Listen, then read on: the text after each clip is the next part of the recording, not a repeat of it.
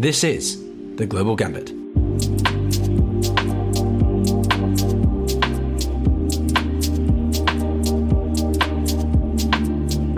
Life inherently consists of gambits. Be it individuals or countries, the ability to outmaneuver, navigate, strategize, or feint to get ahead is crucial and inevitable against the complexities, unpredictabilities, risks, and competition associated with life around the world. In the Global Gambit podcast, we focus on the big picture of geopolitics, foreign policy, and current affairs, seeking to make sense of the news, go beyond what's presented to us, and question and critically analyze these matters. Each episode, your host, Pyotr Kurzin, who being English and Russian is a product of geopolitical events himself, brings you interviews and panels with top tier academics, journalists, and policymakers. Within each discussion, there is a live interactive audience who engages in a question and answer session with the guest in the podcast's second half.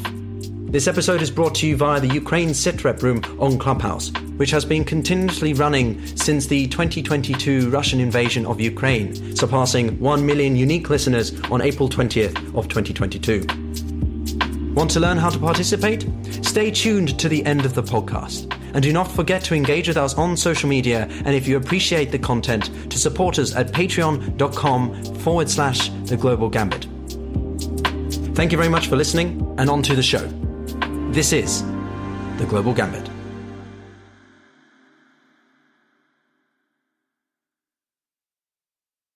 Greetings and welcome back, everybody. Uh, my name is Pyotr, and this is the Global Gambit. And this time, the gambit is going sort of all over the place because my guest today uh, is is Frank Giustra, uh, who uh, someone I actually had the pleasure of meeting well, we were talking about it just before we went on air, but uh, 16 years ago, uh, as a little kid, um, although um, sort of uh, I probably haven't matured much since. So anyway, um, Frank Giustra is someone who you may have heard um, referenced in reference to Crisis Group because he's the co-chair and he's also the founder of Accesso. Uh, remind me how to pronounce it, Frank. Your main your main area of uh, focus, your business. Uh, what's the company called? Oh, Fiore, Fiore. Fiore Financial. Fiore Financial. There you go, everyone. So uh, follow Frank for that information, not me, because I, I, can't even pronounce the name. Um, but Frank, we've got quite a wide ranging conversation. So uh, just to start off, uh, as of today, we've had the dollar, um, the the, the uh, Russian, you know, response to the energy price cap um, by the Europeans uh, to cut oil production by half a million barrels a day. So could you take us through a little bit what you think about that, uh, and then we can maybe broaden out into the Ukrainian conflict a little bit more.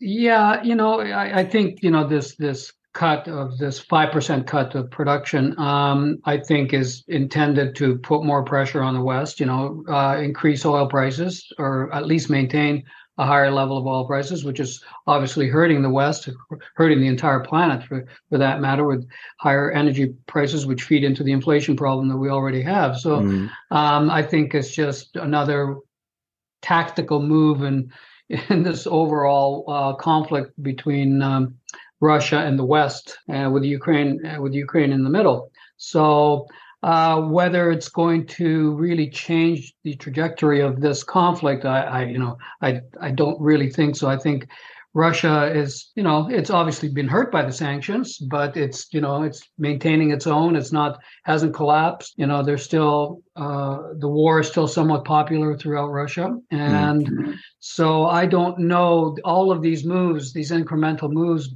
by the West and by Russia over this conflict uh, will continue until one side or the other determines that they've accomplished as much as they're going to accomplish on the battlefield.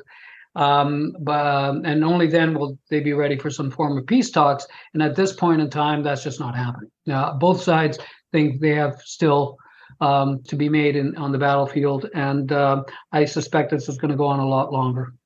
So you, you think it's more of a case of war of attrition or even potentially a frozen conflict like we, we could see in South Korea, North Korea, kind of DMZ vibes? Because uh, yeah, th- these are some of the I, analysts' views I, have seen. I, yeah, I hope not. I, hope that at the at, at, the most it's just a a, um, uh, a war of attrition that at some point either side, both sides will get tired of and will want to engage in some form of peace negotiations because um, know, at the end of the day, these things never benefit anyone. Mm-hmm. Um, all they do is harm economies, harm harm the population. It's you know, war war is not, you know, should never be intended to be a long term thing. So um, I would hope that at some point Russia or Ukraine and the West determine that it's time to negotiate. And the negotiation will be difficult because of what each side wants. And so, but I think the bigger picture is that the West is seeing this as a means to weaken Russia. And mm-hmm. so that generally doesn't bode well for ending the conflict, but um, that's where we're at. Well, the, the, I mean, I think that's a fair point, and something that I always think about is this um, diametrically opposed stances that the two sides now have. Uh, I mean, you know, Russia really wants to just have a puppet state, a bit of a vassal state. I think it, a, a Belarus 2.0, whilst I think that the uh, well, the Ukrainians want sovereignty uh, completely. But my point is, where do you uh, do we what do we uh, force the, the Ukrainians to accept that the partial bit of land that they've lost? is just that's it. Or they, they go, okay, if Russia, if you give back the mainland Ukraine, Russia keeps Crimea. Like, how do we negotiate with this when the Ukrainians are clearly wanting to fight no matter what, just for their sovereignty? You know, I think it's a difficult one to tell the Ukrainians. it, it is. It is a difficult one, and I think you've answered your own question. I just don't think that uh, Ukraine is willing to give up territory in the way that Russia wants. Um, Russia is determined not to go to end this without a win. Mm. Putin can't afford to, you know, end this conflict without showing his people that uh, that there was something gained out of all of this suffering. So I, I just think that it's going to continue, and I think that the West believes it's my opinion that the west believes that this is the, the longer this lasts the more that uh, russia is weakened. Uh, now mind you things could change politically um, in the west. Um, you know we have a, an election coming up in the united states in 2024 um, and if uh, a different administration comes in, they may have a different view about supporting Ukraine endlessly uh, without finding some some some end to this. So uh, anything can happen. The thing about wars, they're unpredictable, and they tend to escalate before they end. So um, that's the unfortunate uh, situation we're in. Yeah, no, I, I, so this leads me to sort of the slightly broader dynamics between, you know, should we call them the autocratic alliance or axis? Um, in that, you know, despite, uh, the sanctions and despite the heavy handed response by uh, many Western countries, even Singapore and, and, um, Switzerland, you know, notably usually quite neutral or cooperative when it comes to implementing sanctions, uh, Russia's economy is still grown by 0.3%, according to Bob. Can, can you unpack as to why you think that is? Is this something to do with China's relationship, India buying energy from Russia? Yeah, well, you know, as, as you know, uh, most of Russia's economy is based on natural resources, and you know, and there's a there's a very strong demand for both energy and metals, um, and food and grain. Um, mm. So I think that um, you know when you look at countries like India and how they feel about maintaining relationships with with Russia through all of this. You know, they're they're they're looking after their own self interest, and so I think that as long as there's a demand for energy, metals, food, Russia's economy will be propped up. And you know, with the price, which would happen with the energy prices.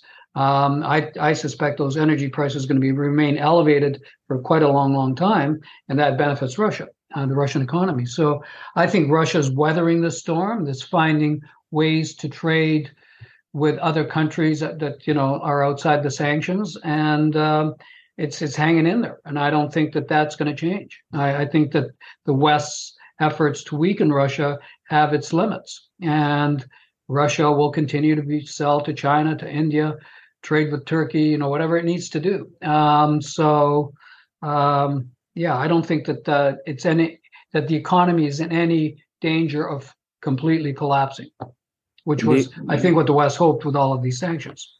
Well, I, yeah, I, I think it's illustrated that you know uh, the the sanctions against like Iran, right? Are it's difficult to take down a, a, country like Iran, which is quite well positioned. But then you try and do that with Russia, it's it's tough. And uh, I, tough. I, think I think one of the things I'm curious about that then from the Western ends is what does this mean for sanctions? Can you see this maybe being a bit of a reevaluation of their overextension because they are overutilized, like so yeah. much the reliance on them. Yeah, and do they, you know, when you look at the history of uh, the the effects of sanctions over the years, they tend to do two things. They embolden the uh, incumbent governments to mm. be more repressive, um, and to blame foreign powers for the ills of, of the population. And they usually only hurt the population. You know, look at the sanctions against Venezuela. I mean, that's a, a prime example of how sanctions, mind you, along with uh, mismanagement of the economy by by by uh, Maduro's Maduro. government, but but still sanctions should be limited, very targeted. When you you know when you enact complete sanctions and you use them all the time, they kind of lose their effect, in my opinion. And that's been proven over over the years that sanctions don't always work, and sometimes they actually work against your interests, you know, against the interests of the countries that imposing the sanctions. So as you can see by what's happened, so you look at the irony of what's happening with these sanctions against Russia. So what's happened? Energy prices, food prices, everything's gone up. Who gets hurt? The West, the global South. And so, you know, you, you this, you know, the, the inflationary pressures caused by the Ukraine war I mean, that added a lot to the inflation numbers. So I think that that you know it something's backfire, and then you get these kind of crazy scenarios where Russia sells its oil to Saudi Arabia, who in turn sells it to the West. I mean, it's you know you get that sort of craziness happening, and and on the other one that I wrote about recently was you know with you know the um, net zero policy that Europe uh, had mm. you know been following for many years, and and its reliance on Russian natural gas, not developing its own supplies domestically and from other countries, relying completely on Russia. And now they're importing LNG from the U.S., which produces it from shale, which they were dead against doing on their own in their own territory. So you have all these crazy things going on. So who's benefiting? The U.S. is benefiting by selling LNG to Europe. Um, it's uncertain who blew up that Nord Stream 2 pipeline, although you know people are a suspect that it might have been the U.S. Wow. Um, it's, it's hard to tell. But uh, anyway, so I think that you know these sanctions also had unintended consequences, and that's one of the things that you're seeing with with with the costs, you know, with inflation, worldwide inflation. So a lot, I think, very pertinent, and and you know, I, I think the best case or study of when sanctions have worked is the apartheid government in South Africa. Right, they were used over a long time, and it did ultimately result in the regime change or the intended consequences eventually. Mm. Um, I think Liberia in the late nineties, two thousands is another good example, but they were used as part of a combination of other policy tools. And that was, point- but you know, but, but that was one country isolated from the world. Okay, and although they did have relationships with Russia but now you've got in the Russian situation, mm. what we're seeing is a splintering of, you know, countries' uh, trade blocks, and you, know, you're seeing a bifurcation or a multipolar world of trade blocks being developed, and so Russia can trade within a, a certain trade block and not need to rely completely on the West for selling its goods. So I think that you know it's a little bit different with with the Russian situation now that you've got China's ri- rising power, you got the BRICS exerting their own uh, autonomy and wanting you know to to to have a you know separate power base to the West, non-aligned with with with anybody, the West or Russia or China, and so it's a different world we live in now. It's not not the sort of world we lived in you know 30, 40 years ago. No, I, I think that's very um, pertinent, as I say, and and and and that leads me. It's almost like you knew what I was going to lead to. But um, what um, about this um, this alternative financial model, right? So, just a, as a, a premise to my to my question, which is that you know uh, I've been reading a couple of reports about the potential of Venezuela's sanctions, since you mentioned them actually being reduced, um, or some degree of sanctions relief, uh, because you know now they represent the lesser of two evils versus uh, the Kremlin, um, which would be kind of bizarre that the US, the Europeans, just normalize relations with um, with Venezuela. You know, classic realpolitik. Um, but then you know they've also been interested in BRICS. Um, so has Argentina, Iran. Um, so how do you see the BRICS or any of these alternative financial models? Because for me, mm-hmm. it, the BRICS isn't very even. It's China and others for me. Um, and I do mm-hmm. think it's a little bit overhyped at the moment because mm-hmm. CIPS, this alternative to SWIFT, does about 13,000 transactions versus SWIFT, which is about 42 million a day. Yeah. So it's still a long way to go. Um, mm-hmm. do, do, you not think that we're a little bit carried away?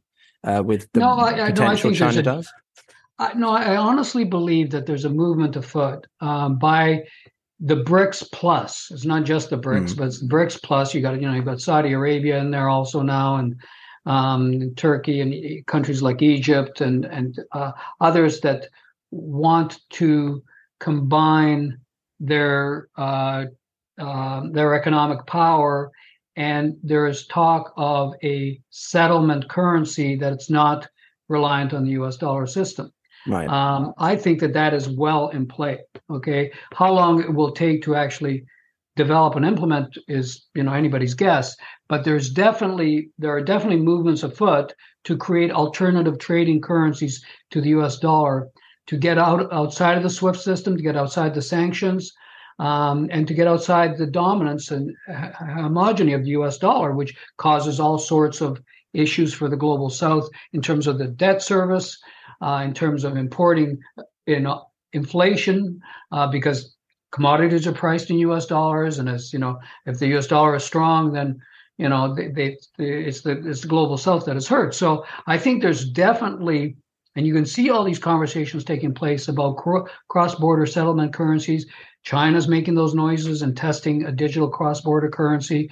You know, you got Brazil and Argentina now talking about a South American euro style common currency. Um, there are all sorts of other Chinese yuan transactions to buy oil, Saudi Arabia willing to do it, which may spell the end of the petrodollar dominance. So you have all of these things taking place. You know, the expansion of the um, Shanghai Co- Cooperation Organization with other states mm-hmm. to create an Asian super state, a, a trading bloc.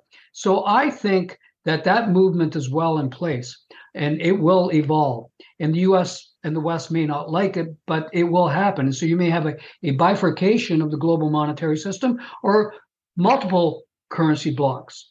It remains to be seen how this all plays out.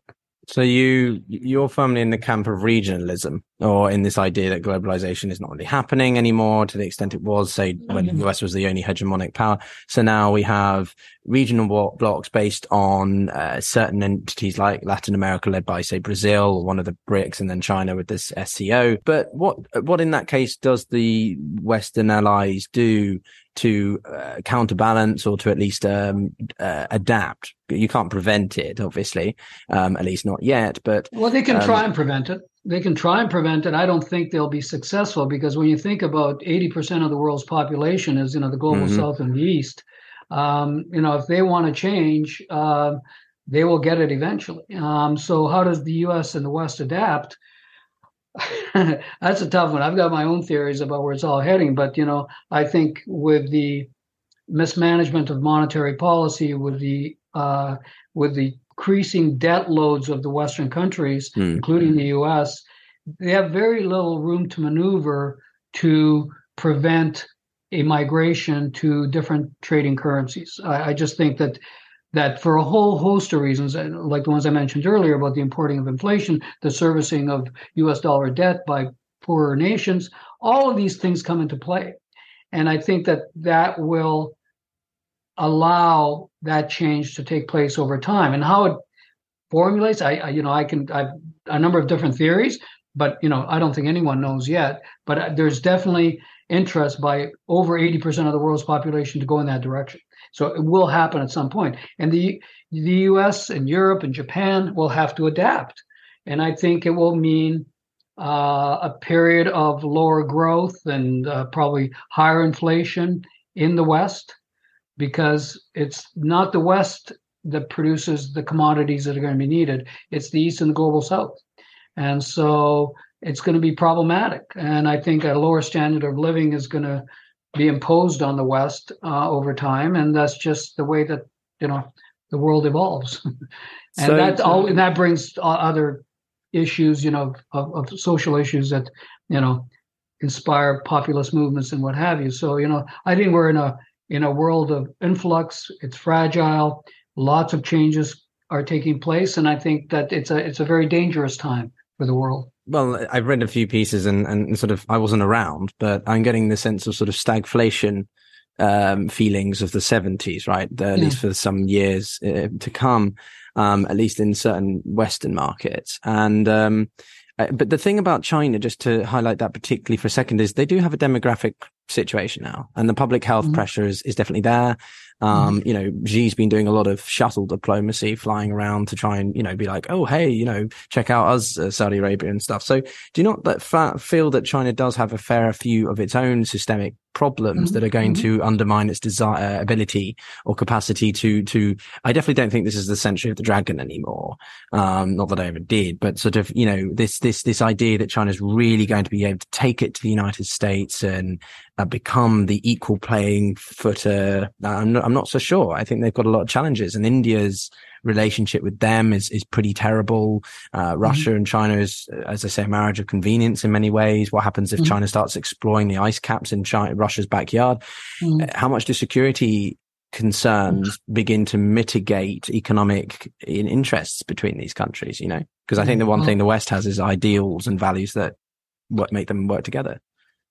Yeah, but the West has its own problems too. You know, the West is um, uh, over indebted. Um, it's had a disastrous monetary policy that you can't unwind. And I've been saying this for the last 13 years that it will be impossible to unwind the damage that they did by expanding the uh, central bank uh, balance sheets. They, mm. That's you can't unwind, especially when debt has doubled over the last decade globally. Um, so everybody's got problems, um, but I think you're going to see, uh, you know, you're going to continue to see these loosely aligned relationships emerge around the world, and that uh, you know the U.S. global homogeny that was envisioned back in the early '90s is just it's over. And so, how it all plays out, you threw out so many possibilities in, in your in your lead up to this question and you know and there's probably dozens you've left out because no one has a crystal ball and the thing that i've always learned about geopolitics and history is that you know so many things are unpredictable and so many things can happen that have knock-on effects that you know create all sorts of other social and and, and, and geopolitical issues. So I, don't know. I just see this sort of split taking place you know the the the uh, the type of global system that we we thought we were getting accustomed to is is over. I think mm. it's over. And um, the us does not have the economic might and latitude to it still has the military might and latitude to to to enforce its its its views on the world, but it's it's it's definitely weakening, and China is uh, is rising, its military might is rising, um, and, uh, and then you have all these other issues around the world with Russia, Iran. Those are both issues that are not going to go away anytime soon. So I don't know. I just I, I still think that it's it's a time um, it's a dangerous time because if you think throughout history, when is the last time that a power shift has taken place from one global economic and, military power to another without a conflict? Last time was the UK to the US, and um, you know that happened peacefully. But you know, if you look throughout history, it usually doesn't happen peacefully, and that's what worries me the most: is is global conflict over the shifting of power from one region to the to another. Well, I've hosted many a conversation with people about Taiwan and um, the South China Sea because I feel that that's the most likely area for a potential hot war. Um, I, I, don't want to go into that because that's not really what we, we, we want to talk about. I think, but um, I, I think your point about the economic forecasting for the future is, is, is particularly like for me, right? As a, as a young person who's trying to establish and get started in certain ways, you know, we've had a tough time with COVID.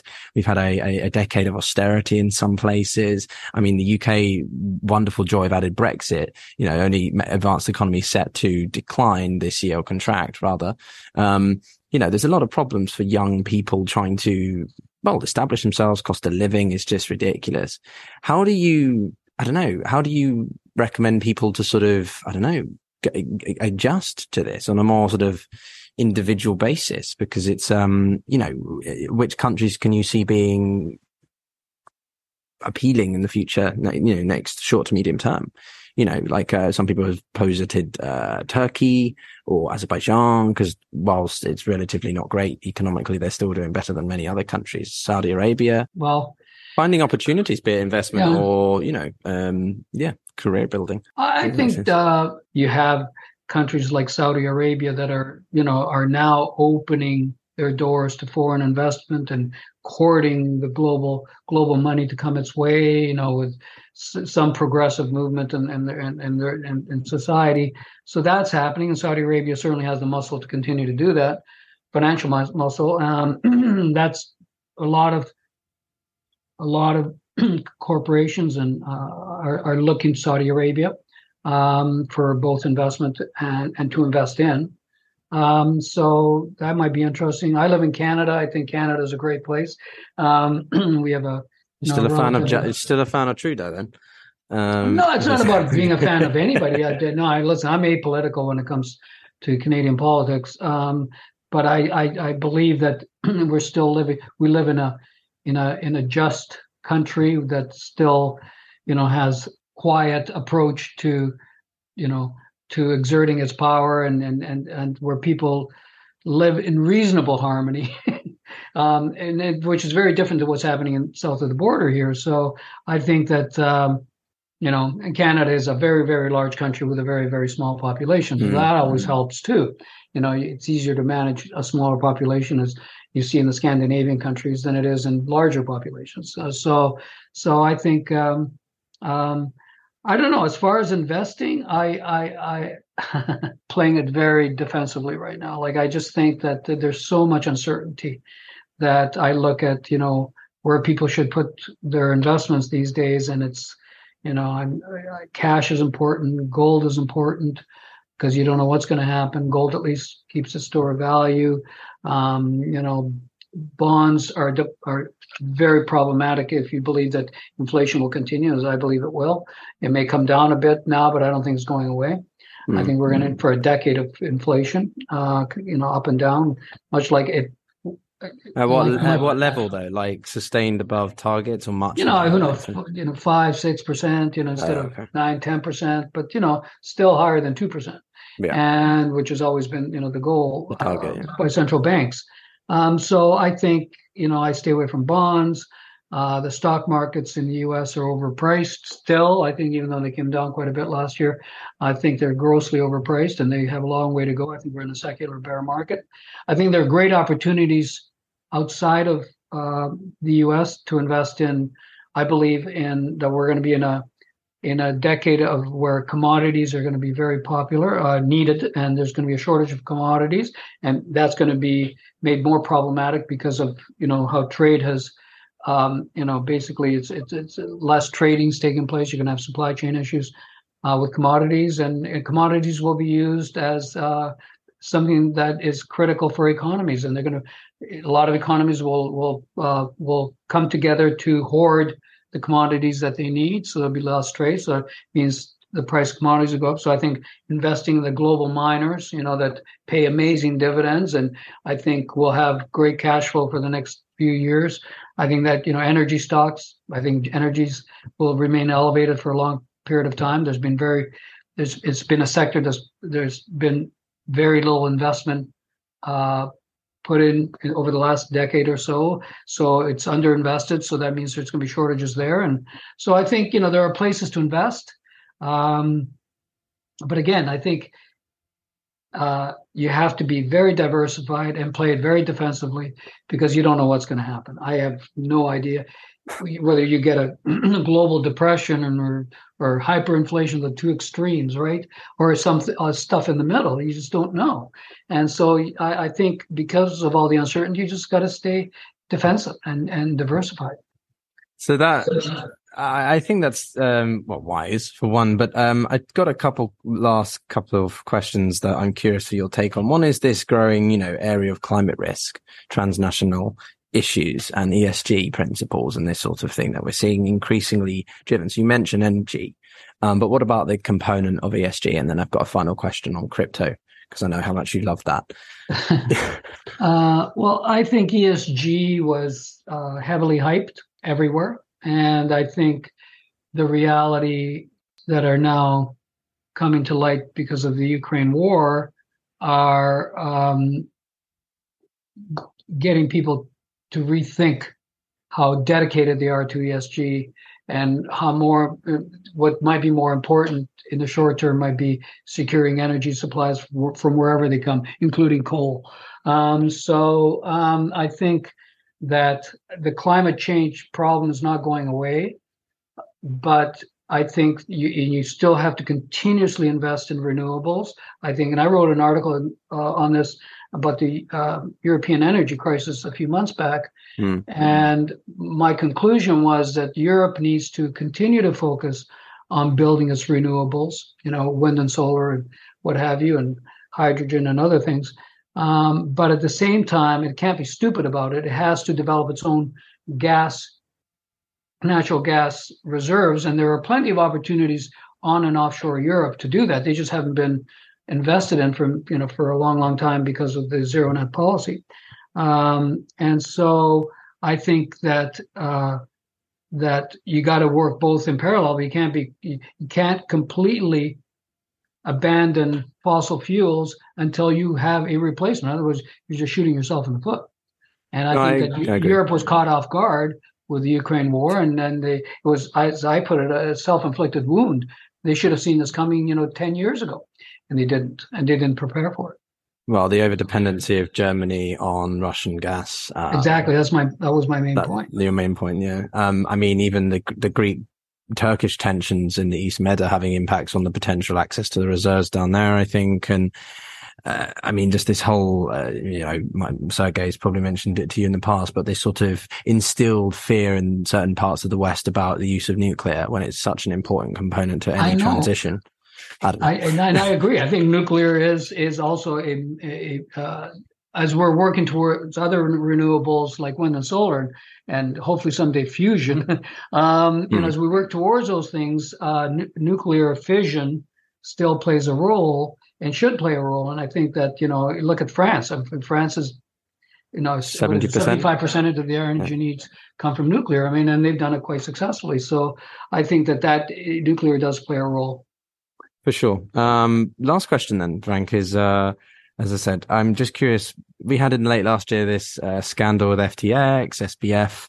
Not going to go into those details, but more broadly, you know, central bank digital currencies. We've seen just the role of crypto really gain traction because of the pandemic and other things. And I know you firmly, as you mentioned, are, you know, old school or, uh, in the area of, you know, gold and, uh, you remain heavily like Sergey and others skeptical of crypto. Why, why is that? Do you see it having any potential at all with these CBDCs? or is it all just hot air like the Chinese balloon and we should move Okay, on? well, the first thing you have to do is differentiate between two things, okay? Because they're very different things with different agendas. There's crypto over here, which is which was designed to be a decentralized way of a monetary system, tokens, mm. and then you got uh, central bank digital currencies they're very different things. And they have and i think what i've said all along and i said it a couple of years ago in a debate on on bitcoin specifically that as all governments there's probably 114 countries right now developing their own central bank digital currencies in some form or another exploring developing what have you including the us okay? Um, i firmly believe that those will eventually be implemented by the world at large. We're going digital with currencies, which has other implications about how government will intrude in your life. But I won't get into that. That's separate. But the, but w- w- what I've been saying all along is when central banks develop their own digital currencies, it's my opinion that they're going to go out of their way to eliminate the crypto decentralized market, including Bitcoin. And that's my biggest fear about Bitcoin and why I've never invested in Bitcoin is because I believe eventually probably by a thousand cuts, there'll be death by a thousand cuts. Governments will clamp down on cryptocurrencies and eliminate them and take control of the digital currency world. That's my biggest concern uh, about cryptocurrencies. The other part of it is that most of them are just gambling tokens. This is a, a casino mentality. I don't know how many cryptocurrencies still exist. It's over 10,000. I can't remember, but these are, they're scams they're for gamblers. This is not about investment. And I think 99% of them will disappear off the face of the earth at some point. They're all going to go to zero. I always say crypto is where money goes to die eventually. and that's what's going to. I think it's going to happen. Uh, whether Bitcoin uh, and Ethereum survive, it's hard to tell. But I think if they ever become a threat to national currencies, and especially when we go digital, they're they're going to get eliminated. There's just why why would any government want compet- uh, a competing currency? They never have. They never will. That's just no, I, I, think so. Um, I've never done anything with crypto. I, I, think Ethereum offers the most interesting version. Bitcoin's too tainted, I think now. But um, when it comes to these, you know, the point that people always talk about is the decentralization aspect of, of cryptocurrencies, but it's like, guys, the trading platforms, the FTX yeah. was not decentralized. It's centralized. Like you can't have a fully decentralized system because it doesn't, it can't work. It has to apply to it certain regulation. A, it doesn't have a function if it's yeah. not centralized. You know, can't, yeah. you can't create, that was called Bitcoin. Others like this is an asset class in desperate search for a purpose. It doesn't. It's been touted to you know it was first going to be a transaction currency, then it was going to be a store of value. Store of value. They they just keep adding all these things, then going, it's it's in search for a purpose. In the meantime, people use it to make money. You buy and you sell, you hope to make money. People have looked at these things as a means of getting rich quick, which always, in my experience in financial markets, always means, means the opposite. It, it does the exact opposite.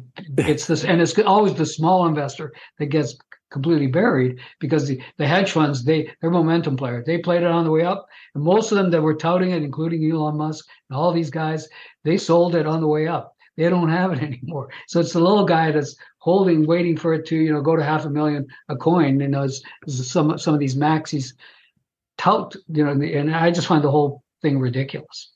So, should I ask you about Elon Musk? No. Um, Frank, it's been a pleasure. Thank you very much for your for your time. Uh, is there any departing uh, words of love, um, uh, suggestion, encouragement you'd like to leave uh, everybody with? I think that you know. Listen, I I have I'm I'm of two minds, and I've been accused of this by others. I am in in one sense an optimist. Um, my whole life has been about creating companies and new ventures, new ideas.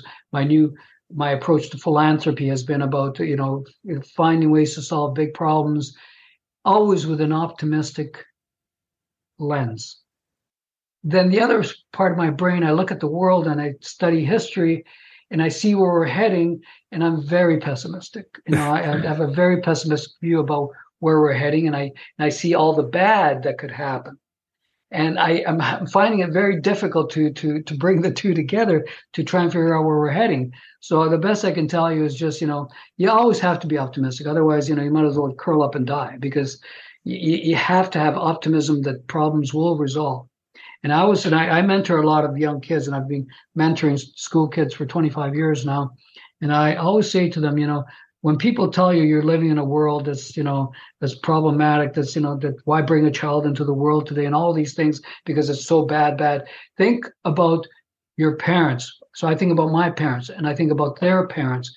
Each of them saw the world the same way. You think my parents grew up in the depression and world war ii and you know talk about bad you know um, so you know and we continue as as as as a species to move forward and you know technology advances and you know medicine all these things are getting better. But i i, I worry that we're ending up in a that we're heading towards a world where you have the haves and the have nots you know and and that problem is going to continue because of ai automation ai all of the things that are taking place are going to create social issues that we still have to figure out, you know, how do we live in a world of 8 billion people where everything's automated or run with AI? Uh, you know, what happens to jobs, you know, and uh, I, just don't know what the answer to that is yet. But uh, I'm sure that humanity's gone through different cycles of having these kind of problems and we always seem to come through. So, you know, you got to keep your chin up and just hope for the best.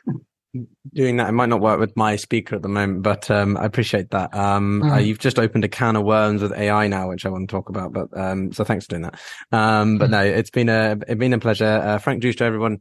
Uh, if you enjoyed the video, then please subscribe, hit the like button, share your comments if you disagree or agree with Frank. And um, well, how could you disagree? To be honest. Um, and uh, and see you in the next episode. Take care, everyone. You were listening to the Global Gambit. We hope you enjoyed this episode. If you did, subscribe and leave us a review. We would especially appreciate it if you left a comment on why you valued this episode and what you took away from it. Doing so helps us to be discovered by new listeners who would really enjoy our content. Want to support us further? Do so by becoming a Patreon at patreon.com forward slash the global gambit, where you can get additional perks and even be featured in upcoming episodes. We actively invite you to follow and engage with us on social media at the global gambit. Got any feedback or suggestions, such as potential guests? Get in touch at theglobalgambit at gmail.com. Lastly, don't be shy. Download the Clubhouse app, listen in in real time, and even participate with questions or comments to the guests and host Pyotr. But until next time, this is the Global Gambit.